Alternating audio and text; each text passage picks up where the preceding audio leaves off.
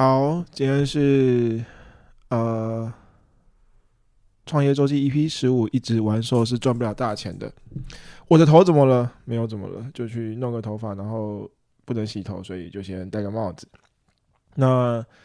今天直播一样不会太久，因为今天有出车嘛。今天去那个呃新庄的红会广场，然后呃也是虽然虽然说提早收工了，但是就是 也是去补货啊、整理什么，所以刚刚才到家。然后 明天还要再去一次，明天还要再去一天，所以就是待会结束直播之后，还要准备一下明天的东西。所以今天直播不会太久，然后内容内容有点硬啊，因为这礼拜发生了蛮多事情的，然后想说跟大家讨论一下这样子。那先讲一下，我上礼拜啊提到那个阿正有没有？就是我在正大哦出车，然后遇到恶魔天使的老板阿正，那还有纳卡玛，然后跟他们聊天了一聊天了一下，然后讲到那个排队这件事情。那后来呢，有可能不止一个人然后传讯息给我，然后跟我说他们。我不太确定，我不太确定实际内容是什么，因为也没多讲。但是 就是呃，有有可能有餐车的老板不认同我讲的话了，或者是说我根本就没搞懂他们在讲什么啊，因为我没在现场，然后我也不知道他们讲的内容，或是针对我上礼拜的直播内容有什么样的看法。只因为呃，他是连续五天的活动在增大，那我是礼拜一跟礼拜五去，其他的车可能礼拜二啊、礼拜四。去不一定，但是就是，嗯，他们可能在我礼拜一直播之后，然后可能有些人讨论这件事情，那也不止，可能不止一个人有跟我讲这件事情，但是毕竟在正大嘛，算是我的小主场，所以，哎，在那边如果大声聊天的话，可能会有小小鸟会飞过来跟我讲一些事情，好，所以大概是这样。那，嗯，针对大家。如果呃，如果你是餐车老板哈，或者是你不是我当天讲的那些什么关系人的话，对我上礼拜讲的内容有一些不同意的，我自己有回去再重听了一次我上礼拜的直播，然后觉得哎，好像有一些地方我必须补充的，好，就是说，因为这些老板我都是第一次遇到他们嘛，哦不，不管是恶魔天使的阿正，好，或是纳卡玛，或者是呃还有什么？那个 Juice Tale 那个老板，我也是第一跟他第一天跟他聊天，所以我不了解他们。我应该说我对他们第一印象都是很好的，我没有任何要批评他们的意思。然后他们跟我分享的很多观点，我都很有趣，然后回去思考过，我消化之后，然后跟直播的观众分享。那至于呃，我觉得我需要补充的一点是，我当天在讲说这个。呃，就是排队这件事情啊，就是说台湾人爱排队，餐车不管是这个纳卡马或者是阿正，甚至其他餐车，他们呃会让客人排队，然后客人可能会带更多的客人过来，因为其他的客人看到哦这个餐车在排队，他可能就比较有兴趣。但是我必须要补充的是，他们并不是只靠排队这件事情，他们的餐点也都很好吃，我当天也都有吃，所以你的。实力要够啊，就是说，你如果只靠排队的话，一定是撑不起来的。那我当天吃了阿正的这个这个烤饼还是薄饼，呃，我不知道，因为我我是直接跟阿正说啊，你就直接做你喜欢、你觉得适合的给我就好。哦，我吃我也就马上发了一个线动在那个我的 IG 上面啊，我就说说什么说好吃到死，有是烧子，有是烧子，好山鸭。三压，就是说他的东西真的很厉害。很我我如果真的觉得没有什么惊喜感，或是觉得呃不是我喜欢的口味的话，我是不会说它好吃的，在鲜动上。所以我会剖就代表他的东西真的很好吃。所以我并不我的意思并不是说哦这些餐车都是靠着排队，好创造一个这个大家很喜欢餐车或是很夯的假象吸引大家来，而是他们。的实力够，东西好吃，只是看我看到了一个，或者我想到了一个我从来没有想过的观点，然后分享给大家。所以，哦、大概是这样啊。啊，至于我有没有错误理解他们的说法，哦，或者说我是不是跟人家装熟，或者是什么那个都没关系，因为我本来就是第一次看到他们嘛，啊，跟他们聊天我也觉得他们很友善。那至于大家要在呃私底下讲什么，我是真的还好啦，没有很在意。只是我觉得该说的要该说的话要说清楚，就是我并不是觉得他们只是靠排队，他们的东西也非常好吃，也推荐大家去吃这样。那最近呢，还有一件事情，如果在餐车哦，就是知道餐车这个行业，或者不知道也没关系啊。可能很多人不是做餐车的老板嘛，或者你是做摊子啊，或者你根本不是做餐饮业的，也有一些观众在听这个直播，或者是听重播。那我就跟大家讲一下，就最近巧克熊啊，那个苏伟哥哦，在他的 IG 上面，我还是在脸书两个两个平台都会有都有，就 PO 了一个文章，然后那个文章讲的应该是说，因为我 follow 这件事情其实 follow 的很短，因为我找不到那个人家骂他，就是反正就是有一个另外一台车的餐车老板，好、骂这个骂这个呃乔克熊，好、说你哎。可能东西不好吃啦，我猜应该是这样，因为我没有看到原文，然、后我去找他们的粉砖或者什么，我也找不到，所以大概是这个意思。因为看那个乔克熊的老板黄书伟，书伟哥他的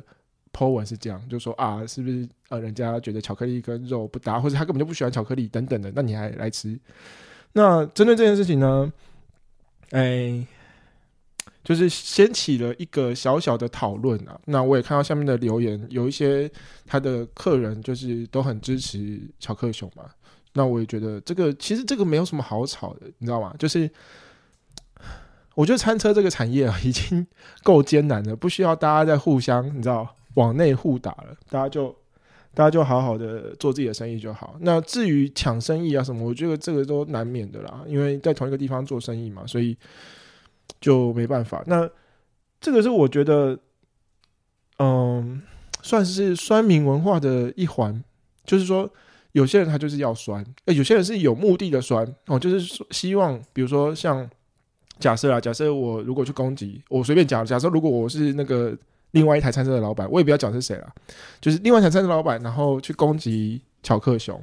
我希望他的生意变不好，啊，我的生意变好，或者大家都不喜欢他，大家生意大家就喜欢我，这个有目的的，我觉得还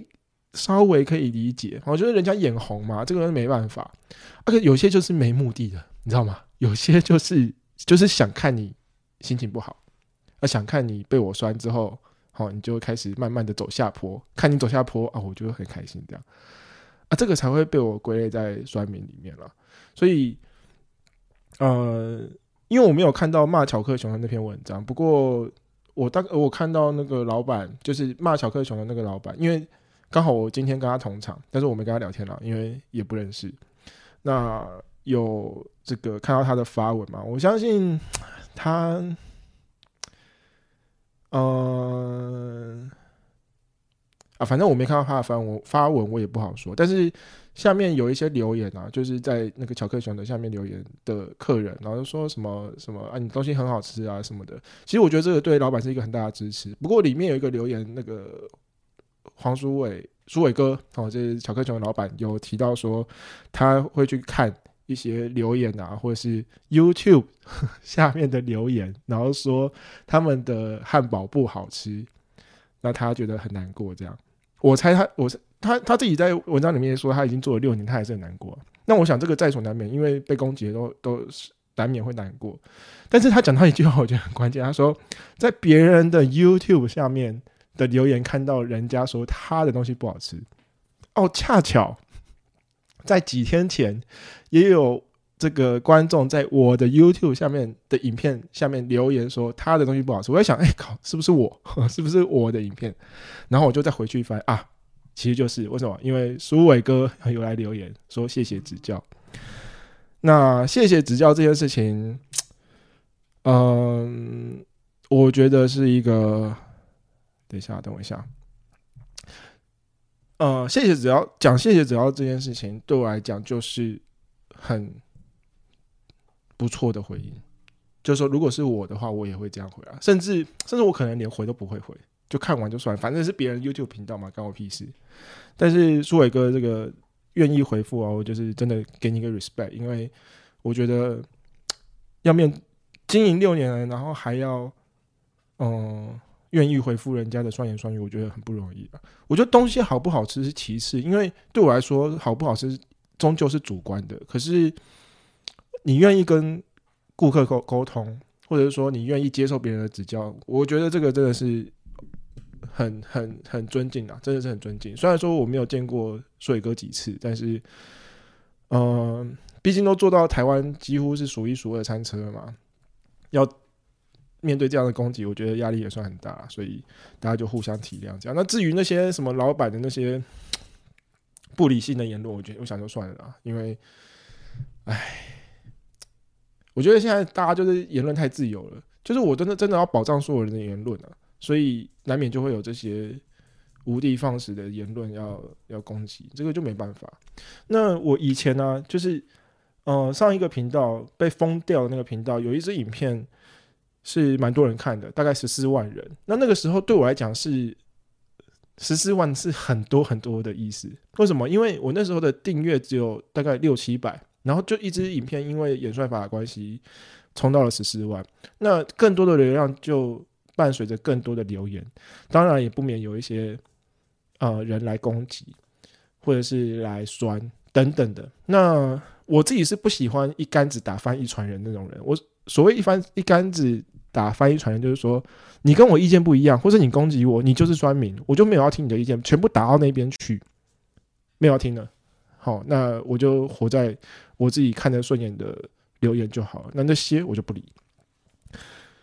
因为我我虽然不是酸民，但是我对一些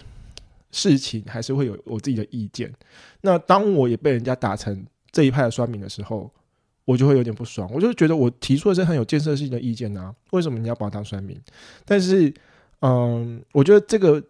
举动是很方便的，就是说你甚至不用理会他们的意见，你就可以直接把他打成酸民。他们讲的话都是在酸，根本就没有什么建设建设性的意见。那对我来说，因为我曾经被打成酸民嘛，我猜啦，我我也没有。我觉得如果我去留言，我可能会变酸民，所以我没有留言。但是我可以体会这样的心情，以至于我在面对这些留言的时候，我会有一套机制，就是说，这个在那个很初期的时候有，当然有这些不一样的意见，对我来说是是很，就是一开始是很不习惯的，我觉得很莫名其妙了，我觉得很莫名其妙。诶、大家如果有在上班啊，你不要说你不要说上班、上学、上课都是，就是你人一多就会有一些人际的关系。那有些事情可以在台面上讲，有些事情不行。有些事情是我的看法，不需要跟你分享，只要跟我志同道合的人讲就好了。那以刚刚我讲正大的这件事情来讲，我把我的想法，或者我跟别人聊天的内容放在网络上跟大家分享，然后告诉大家说我的观点，好，或者是我呃自己研究了一些内容啊，然后我有一些产出，把这个价值观输出在网络上。为什么我做的这件事情要被人家批评啊？这个就是没办法嘛，就是没办法，因为我选择做这件事情，我把我所有的想法，把我所有的这个内容都公开给大家看，我就是希望大家可以从里面获得一些什么，但是不免的就会有一些副作用啊，就是大家知道我内心的想法真的是什么，然后就来批评，就说啊你不了解啊什么的。当然大家都可以批评啊，那。呃，我就举个例子哦，因为我现在面对这样这样子的留言啊，我自己好、这个有我观察我自己的内心世界，好、我发现我有几几个顺序，几个处理这件事情的顺序，或是我的反应。第一个，好、当人家一个留言丢过来的时候，我发现我会先不爽，我的心情会先不好了，不一定是不爽，不一定是生气，有可能是难过。好、当然一开始进来，一开始情绪进来是这样。再下去，哦，可能过了两个小时、三个小时之后，开始这个情绪慢慢消化了之后呢，我就会开始分析它的内容，好、就是说他讲的那些内容是不是有道理？有的我们反省嘛，好、就像这个上次正大这件事情，我讲说排队这件事情，我又回去听我的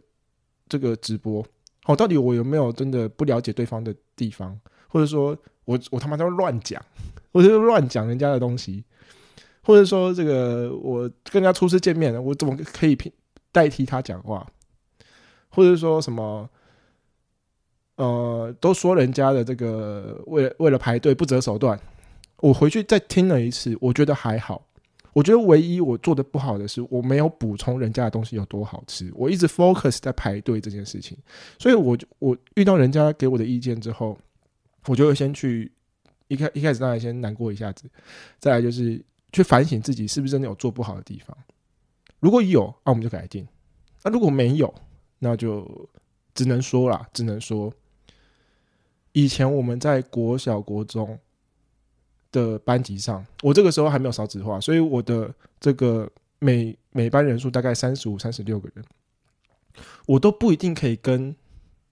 全班的人当好朋友了，你懂吗？就是总会有两三个看不顺眼的人嘛。我老实讲，我就是没办法跟他们当好朋友，至少一个吧，至少一个。应该不会所有人的那都好，我没有啦，至少我没有，我可能比较不好相处，所以至少有两三个人就是看不顺眼，他们也没有错，他们也是好人，他们也没有为非作歹，都没有，但是就是频率不合嘛，那个痛不合，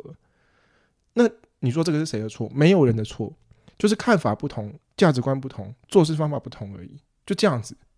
所以既然是没有人的错，那就放掉就好了，人家可以对我们。有一些批评，这个是非常应该的。这是一条路，就是说，人家提出了一个看法，好，然后我回去整理一下，然后反省，哎，有错的我们改，没错的啊，我们就这个大家希望兄弟爬山各自努力了。那还有一种呢，就是他提出的看法真的是八竿子打不着，根本跟我没关系，或者说无的放矢，真就是。讲一些没有什么建设性的话，或是很模糊的概念，很模糊的，那个我就是会把它归类到真的是酸民，他就是为了看到我慢慢的走向失败而发出的这些言论。这样讲哦，可能有一点有点悬。我举个例子啊，我举个例子。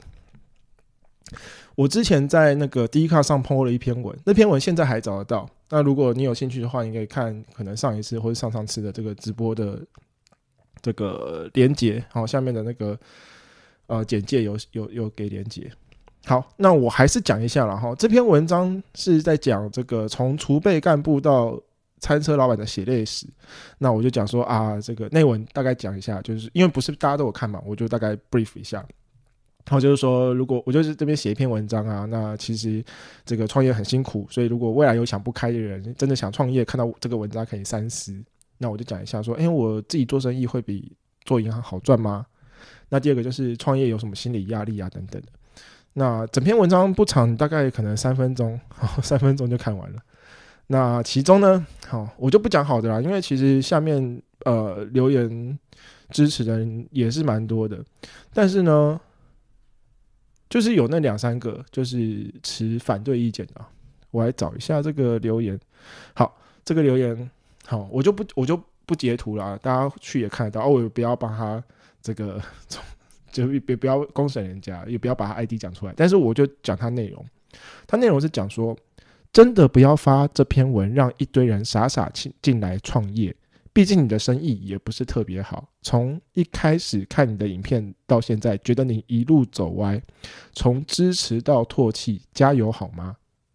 他的呃内容是这样。那我看完之后呢，当然就是一样嘛，心情先有一点点被影响。然后后来我就认真的看他内文，第一个他说不要发这篇文，让一堆人傻傻进来创业。这篇文章。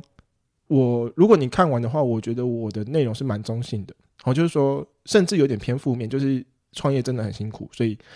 呃你要进来的话，你要思考一下。甚至我在这个文章的前第四行，然 后我就讲说，你真的要创业，你要三思。所以我反省了一下，我发现我没有鼓吹大家创业的这个动机，所以这篇文章并没有这个意思。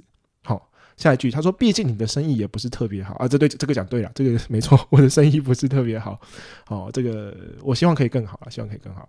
那他说：“从一开始看到你的看你的影片到现在，觉得你一路走歪，从支持到唾弃，所以他是老粉好，从一开始就看他 看看影片，然后觉得我一路走歪，但是走歪这件事情对我来讲有点模糊，就是说我不他没有讲到哪边走歪，所以如果他要讲的话，我当然是愿意反省的，但是他没有讲，那我就不好猜，所以我也没有回应。我我哎，我有回应他吗？我啊，我有回应他，但是就是公关型回应啊，因为我。就是怎么讲，就是总会有不喜欢我做的事情的人嘛，这个都很正常。所以他说觉得我一路走歪，这个就是一个很模糊的概念。那既然没有实际的例子，那我就不跟他拘泥在这个讨论里面，那就是让他好好的过他的日子，这样。所以我也没有就是要跟他讨论这件事情。好，所以该反省的我们反省，然后这个太模糊的，那我就真的不好意思啊。就是真的没办法，没办法讨论。我之前有讲过啊，就是我们面对面讨论一件事情都不一定有共识跟结论的，何况是在网络上用文字。所以这个，嗨，这个文这个是这样。再举一个例子啊，再举一个例子。哎，在下面还有一个一个留言，好，那他的留言是说，我看一下啊，他留言是说。呃，基本上都是在吹捧自己一路顺遂，资源很多，有人赞助，有老板懂内，股东很棒，客人很支持，不然就哦，接下来是重点，前面都是前面算算是算是呃有一个讨论的方向，但我觉得我的影片好像不是这个这种这个路线，反正他就是说趁机数落一下被淘汰的同业，我真的不记得啊，好，我这边就公开讲，我。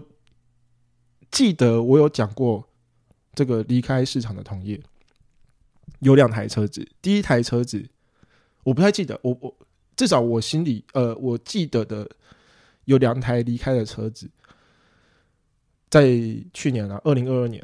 第一台就是欧欧餐车，好，那第二台是阿宾沟，好，那一个是卖汉堡的，一个是卖米卷的米卷，好。我有没有数落他们呢？我真的不记得，我真的不记得啦。我觉得他们的离开都是有原因的，因为你如果离开这个市场，代表你在这个市场做的不够好嘛，这个是这个是事实。那我并不会觉得说他们离开是他们很废或者怎样，我我觉得不见得，可能是他们做的事情没有人了解。因为像米汉堡就是米汉堡，呃，不是米汉堡，米卷，米卷这件事情就是，我觉得它的东西是，呃，东西都很新鲜，然后很，呃，我觉得整体搭配起来是好吃的。可是有可能是它这个米卷的内容或是呈现，大家看起来就是太不习惯，或或者是没有看过这类的产品了。老实讲。但是对于他们的离开这个产业，我是有点难过的，因为我自己知道生意不好，生意好长什么样子。那，嗯，我不会觉得说啊，这个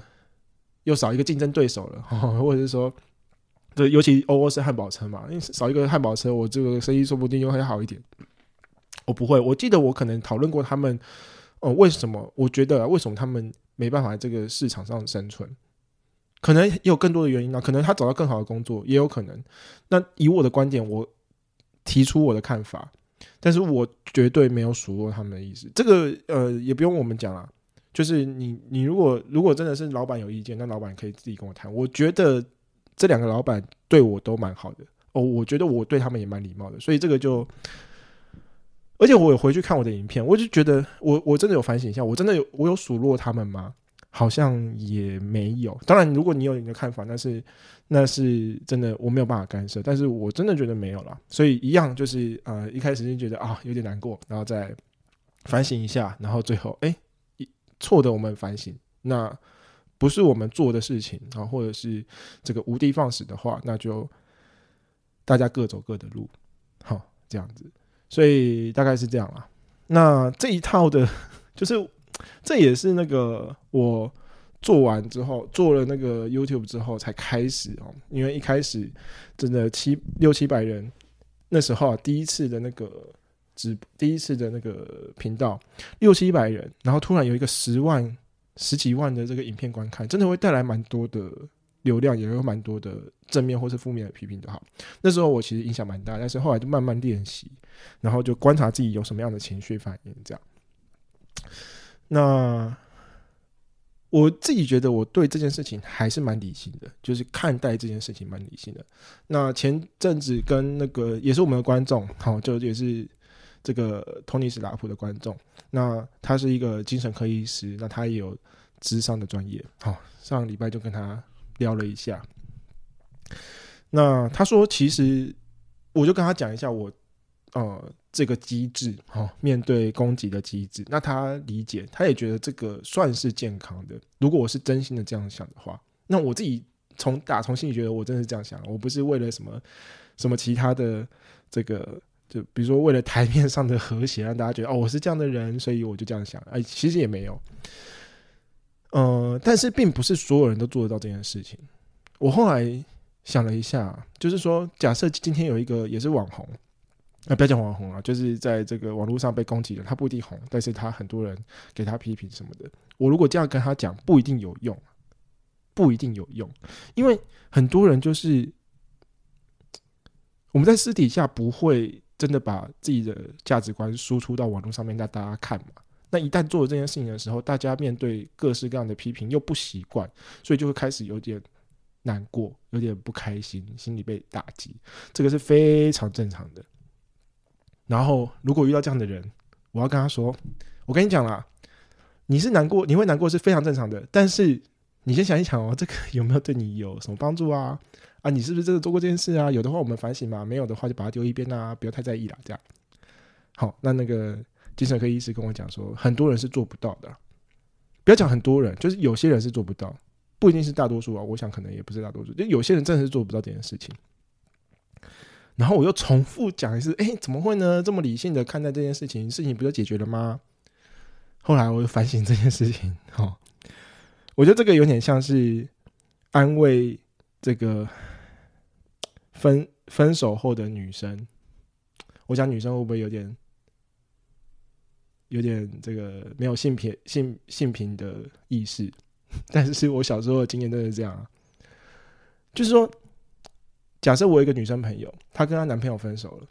然后她就是跑来哭，好，问为什么要分手啊？为什么要什么啊？跟别的女生在一起啊？什么什么的？为什么要这样对我啊？好，通常小时候的我，我会跟她说，没有啦，你看人家劈腿，还好他是现在劈腿，不是结婚之后劈腿，有没有？啊，他对你不好，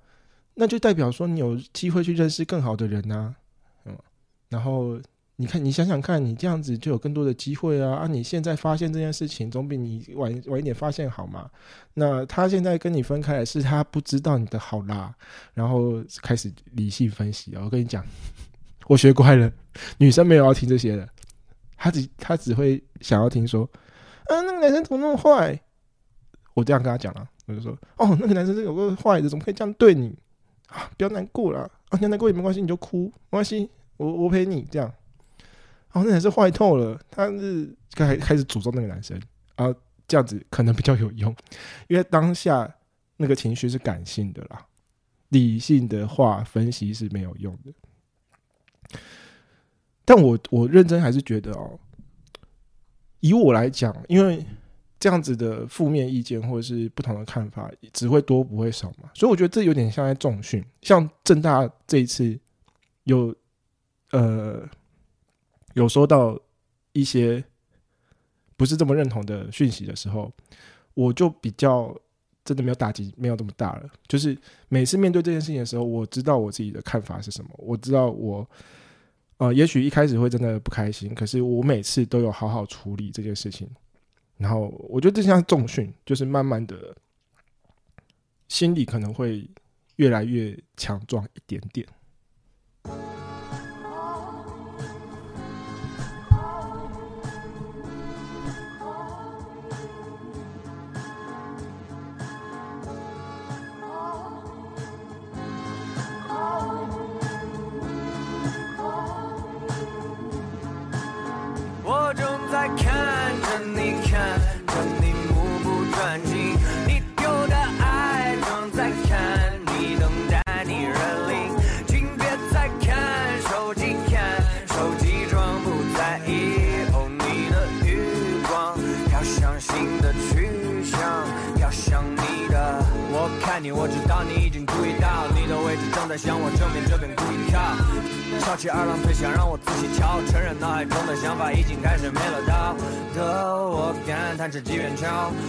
好想跟你搭讪说句今天好，热又害怕就陷入沼泽，特别想告诉你我常饶舌，你会说 rap 特别吸引我，在想象你在舞台上特别吸引我，把我当成我自己我眼中的苹果，马上开始跟我分享你成长的经过。你说你也在美国留学，住在洛杉矶，喜欢地方跟我一样都在 Venice Beach，我说我们对世界有过相同体验，快来跟我一起享受一年四个季。我在看着你，看着你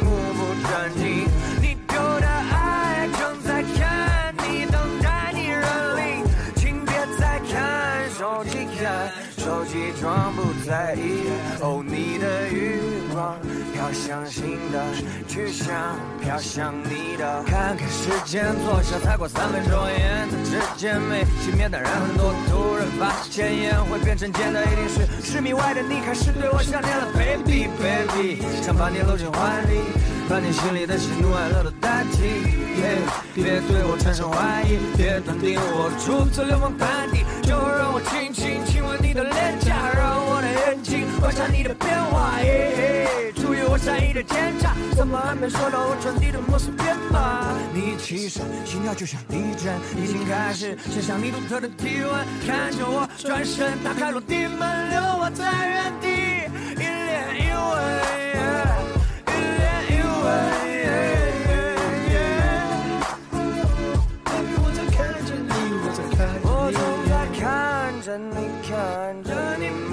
转睛，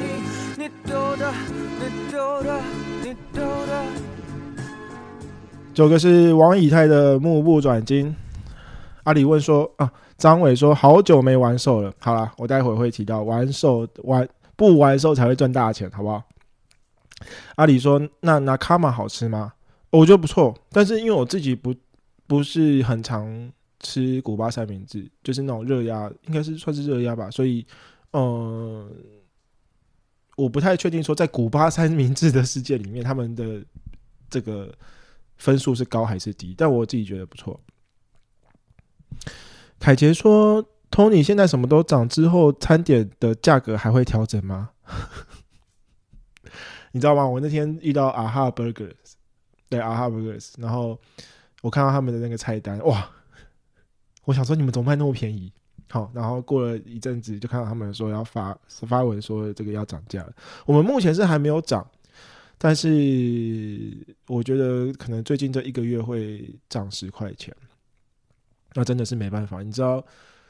哎，我进面包的那个厂商啊，那个老板应该没来听直播了。好、就是他前阵子跟我说，哎，Tony，我们的那个，因为我进跟他进的是布里欧汉堡，那布里欧汉堡包里面会放鸡蛋嘛，所以他说啊，这个虽然这个因为最近鸡蛋一直涨嘛，哦，所以他的汉堡可能也要再调个价格，这样那会调，他预计是调两块，哇，两块是一个什么天文数字？所以啊、就是目前是还没有涨啊，还在还没有跟他讨论这件事情，但是涨了之后。未来这一个月应该会涨十块钱，那这个真的是没办法。不过我想影响应该是有限啊，因为你看那个那个什么麦当劳都已经都已经涨成这样了，嗯，大家对涨价，因为我们也不是第一个涨的，所以大家可能可以可以理解我吧，应该可以吧。阿里说：“我自己的观点是，那天你讲的不是真的有错啦，只是有点像把人家的手段讲出来，有点不太好。”嗯，好，这点我反省，因为，呃，的确有可能我把人家的手段讲出来。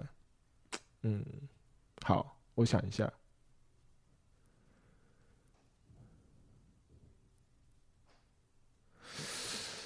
哎，我觉得那个不是他们核心价值啊，应该这样讲。他们生意好，不是因为我讲的这件事情，排队这件事情，我觉得不是。所以我觉得有点擦边球，就是他很多事情做的对，那其中一个是排队这样啊。如果你只知道排队，其他事情做不好，也不一定有用，或者是排队也是看场合。我今天跟那个今天出车的时候遇到一台车叫 Pato 小头，好，他是卖日式炒面，就跟他讨论聊了一下这件事情。他认为并不是所有的场合都适用于排队，比如说他提到像我们在的这个八大电视台，那上班族就是想要这个快点拿餐嘛，因为他午休时间有限，所以他一看到这个排队排的这么长，他可能就反而不想来了。这个客群也是有差，所以呃，排队这件事情，就算我跟大家讲了，其实它适用的条件，我后来想想，它的环境不一样，它的好处可能也不一样，甚至有可能是坏处。凯杰说：“Tony 加油啊！留言笑看就好，认真就输了啊！没办法，我就是，唉，我就是认真的想要对待每一个这个每一个看法，没办法，认真就输了。好了好了，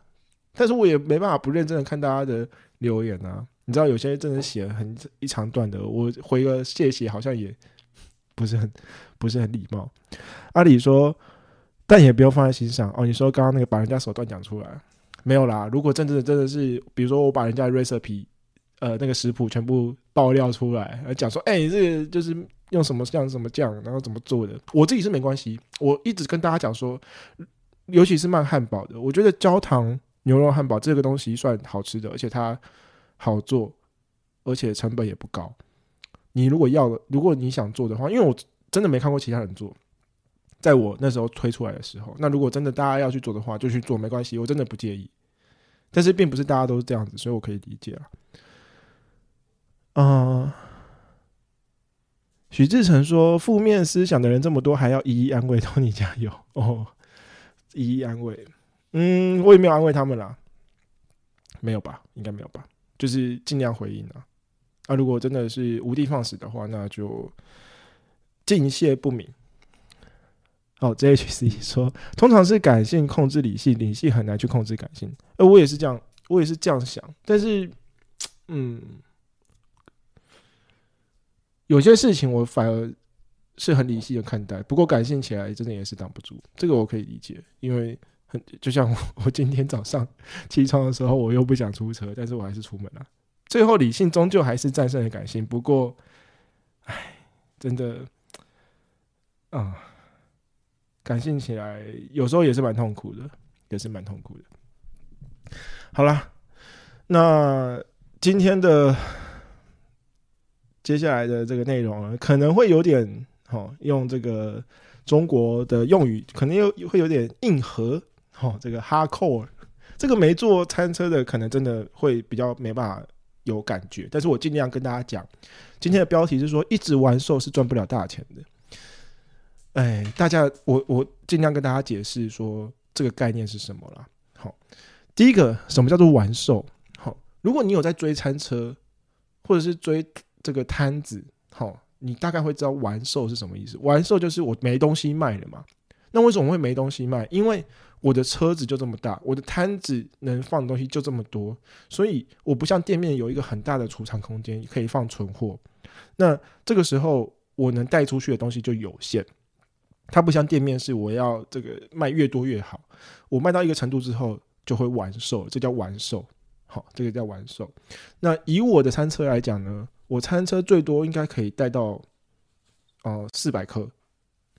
我可能可以带带更多，但我没有，我没有带过更多，可能就三三百五十克到四百克左右，因为我是这种小餐车嘛。如果你是那种大的餐车啊，我觉得带到八九百克的汉堡应该是没问题，应该是没问题。那一开始呢，我在做餐车的时候啊，因为生意还不稳定嘛，所以我每天都好想要把我带的东西卖掉，全部卖光光。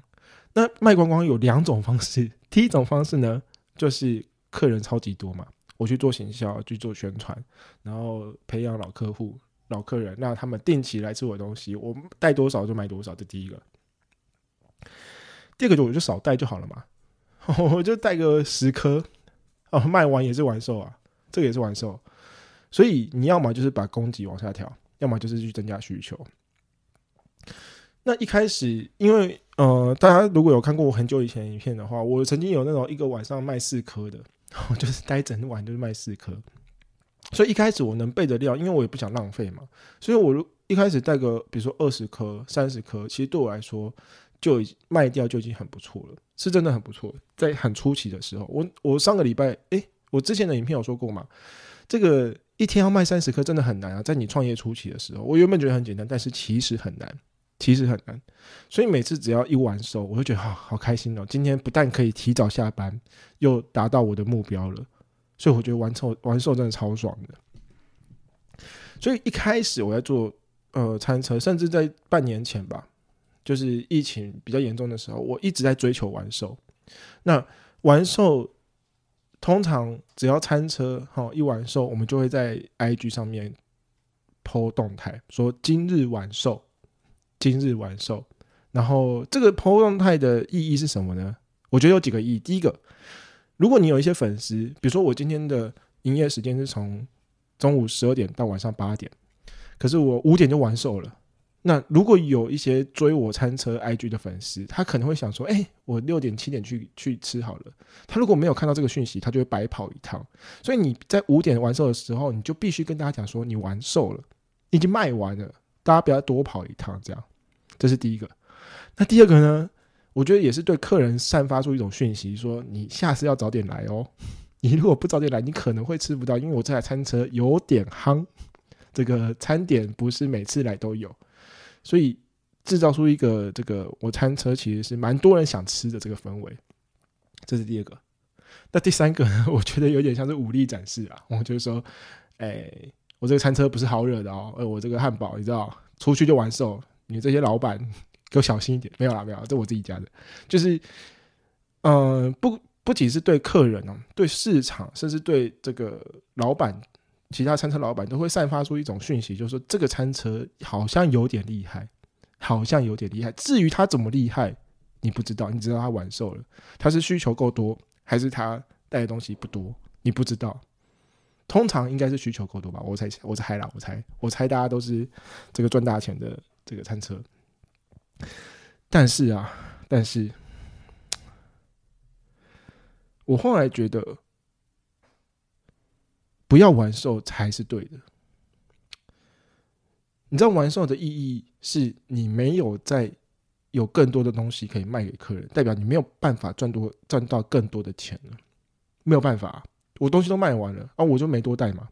在你还可以多带的前提下，你应该多带，可是你没多带，所以后面的。那个客人你是赚不到的，就像我之前在正大礼拜一，我带六十颗吧，还是七十颗，忘记了，应该是六十颗。然后就想说，我就想说，哇，这个全明星餐车会，我带六十颗能卖完，我已经偷笑啊！结果还真的卖完，而且下午可能三四点就卖完。哎，等一下，我不是在炫耀，我是说，我我其实是很有点自责的，因为后面的客人我都吃不到，我都吃不到，所以我其实是有点失职的。我没有认真的或者是精准的评估，我应该可以做到多少营业额，所以完售其实是一种罪，你知道吗？对这个餐车负责的话，你应该要赚够多的钱，你应该赚够多的钱。好，讲到这边，先不要曲解我的意思。有一些餐车真的是每天完售，我没有要批评他。好，比如说附近汉堡，所以有例外啦，其实有例外。第一个。你不是为了赚钱做餐车，你要维持生活品质。你不是钱越多你越爽然后！你做的半死，累的半死，那干嘛这个把自己搞那么累？不用，我赚够多就好了，够用就好了，够用就好。所以这样子的情况下，追求生活品质，你可以不用带多，反正我这段时间卖完结束，我闪人去做我自己的事情，工时很短，然后同时兼顾生活品质，这样子。我觉得是呃很 OK 的，就是这是不追求完售的非常健康的例外。又或者说啊，你可能要照顾，就回去接小孩啊，或者什么跟小孩陪陪小孩啊，陪老婆啊，陪老公啊，都有可能啊。我只是说，像巧克熊，你有看过他完售吗？真的厉害那些大餐车，他是不断的在供餐的，他必须要赚很多很多的钱啊。那当然，巧克力熊它是一到五嘛，所以它可以把礼拜二的东西拿来礼拜一卖，礼拜一就不会完售，这也是一种可能。可是它备的餐几乎都够多，所以它赚的够多，这是还是厉害的餐车，这才是厉害的餐车。所以，如果你是为了追求生活品质，这是一个例外，你可以不用真的一直追求完售，或者你一直玩兽可能也不错，因为你追求的并不是营业额最大化嘛。还有一种情况就是市集啊，你市集你不会知道说今天市集的活动办的好不好啊，好，或者是会不会下雨啊，或者是这个呃，比如说你到外县市去，你不知道外县市的情况怎么样，那你带的量可能就比较不精准，所以那个时候可以玩售，你也可以剖完售，跟大家讲说啊，拍谁，我今天带的不够多，或者我提早卖完了，那大家看到动态就不要再来了，避免人家扑空嘛。这个是呃玩售的情例外情况啊，可是大部分的情况，你都我们都应该要准备好足够多的量，让客人来买，接越多的客人，我都我今天都已经要带到晚上八点了，我为什么不做到晚上八点，把所有的客人全部都接进来，对吧？而且有一些点是我们每个礼拜都会去的、好，比如说像八大电视台，我每个礼拜都会去，我就会知道那边的量有多少。我又不是一个月去一次，然后今天突然爆多的，所以我可以预估啊，这个预估的量就会比较准，真的会准很多。所以如果我在可以预估的点，好，我比如说两个礼拜去一次，一个礼拜去一次，这个时候我真的不觉得玩手是一个好事，我真的不觉得。那我第二件事情啊，我觉得真的不应该在 IG 上 PO 完售的原因。好，我就举我的例子，我在正大完售了嘛，我今天也完售，今天中今天呃五点完售，可是是因为我今天带的很少了，因为今天的状况可能比较不能控制。但是过去我有印象，过去可能三个月到半年，我已经都没有 PO 完售了。我是不是过去这几个出生日我都没有完售？其实不是，我很多次都完售，可是我都没有 PO。除非是那种真的很早完售的，然后我避免这个人家来，呃，多跑一趟这种情况我才会 PO。可是很多的点，很多我真的有完售的，我都没有 PO。为什么？因为我以前说过一句话，我说餐车餐车卖的不是餐是车，是车有两个解释，第一个是你的车要够好看，够吸引人；第二个是你的车能动，你去好的点。如果我在一个点一直抛完售，这个点是不是大家会觉得我靠，这个点那么好，那我也来好了？就说我去一个点，然后我在那个点一直玩的时候，别的餐车老板就会看到说，哇，这个点好像不错哦，那我也来问问看，说，哎，这个点我是不是来摆摆看？摆摆关是没关系啊，因为我自己其实不太喜欢竞争，但我知道，呃，不太怕竞争，但是我知道有一些老板会介意。所以，如果你的点越来越夯的时候，第一个你会遇到的问题就是你的客人被分散了，客人可能会想说，哎，那我试试看别的好了。第二个你会遇到的点是，你可能会被涨租金，因为哦，我就讲说租的啦，我讲的是租的空地，那个路边的我不管，你可能会被涨租金，像是。家乐福，我听说了，家乐福的桂林店就涨了，就涨了，因为很多人去嘛，大家在那边去都抛完售，啊，我去嘛，那那个场地方就觉得啊，这个需求增加，那我抛我我涨个几百块，还是会有人来，所以你会被涨租金的。第三个，你有可能排不到点，你有可能排不排不进去那个班表，越多人来，就代表说你进来的门槛就越高，难度就越高了嘛，对吧？这一切的源头，都是因为我不断的抛完售，或者其他餐车不断的抛完售，导致大家知道这个点很夯，或者这个点有客人，你遇到竞争就越多。这个是我觉得最不应该在呃，不管是线动啊、网络上面抛完售的原因。第一个，你赚不到足够多的钱；第二个，你这个点会变得越来越热门，对我们来讲并不是好事，因为客人就这么多。所以，我过去的这三个月到半年，我并不是没有玩售，而是我没有告诉大家这件事情。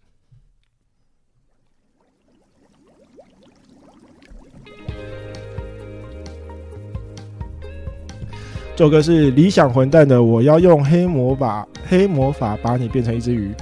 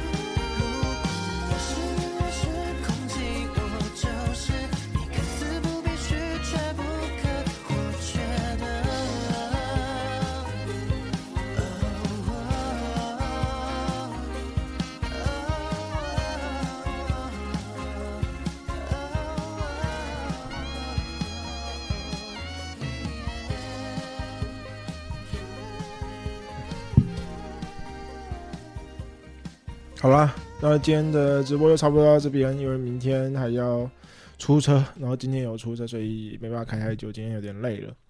圈圈讯说好奇坐餐车要怎么开发票？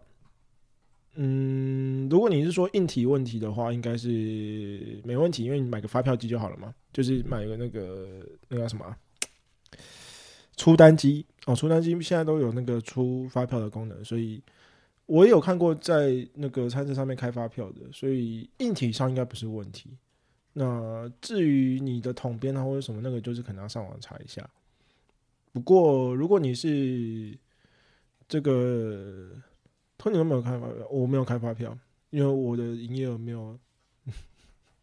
很想要有到那个营业额规模的的的，因为因为呃，因为如果你是二十万以下是可以不用开发票嘛。呃，我也很想开发票，可是 我的营业额一个月没有超过二十万，我也很想，我也很想超过二十万了。那硬体上是没问题啊，硬体上你就上上面有个出单机，或是你用那种传统的那种发票机，其实也可以。对啊，那大概是这样子。好了，那今天就这样。然后，嗯、下礼拜下礼拜应该就会恢复，就是比较长的那个时间，就是直播时间，因为下礼拜应该就不用出车，我已经连续两个礼拜一都出车了。然后，如果大家是呃开车啊，或者上班听，然后你也没有用 YouTube 的 Premium，那你可以在这个简介上面看到 podcast 的连接，就开了 podcast，但是我都没有剪，我都没有剪，我就是直接把我们的直播档放成这个音讯，然后直接丢上去。所以，呃，如果你是用 YouTube 比较不方便的话，那你可以用 podcast 去收听，好不好？那今天就差不多到这里啦。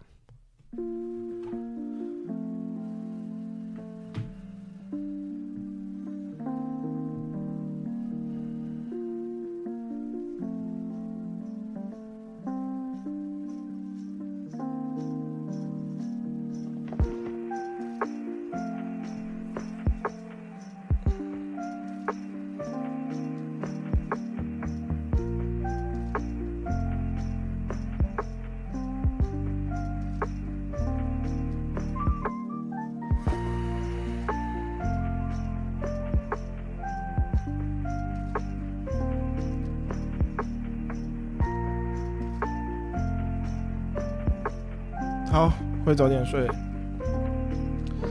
大家也早点休息。哎，明天还是连假嘛？那可以不用早点休息，我要早点休息啊。大家明天可以不用早点休息，可以再多熬一个晚上。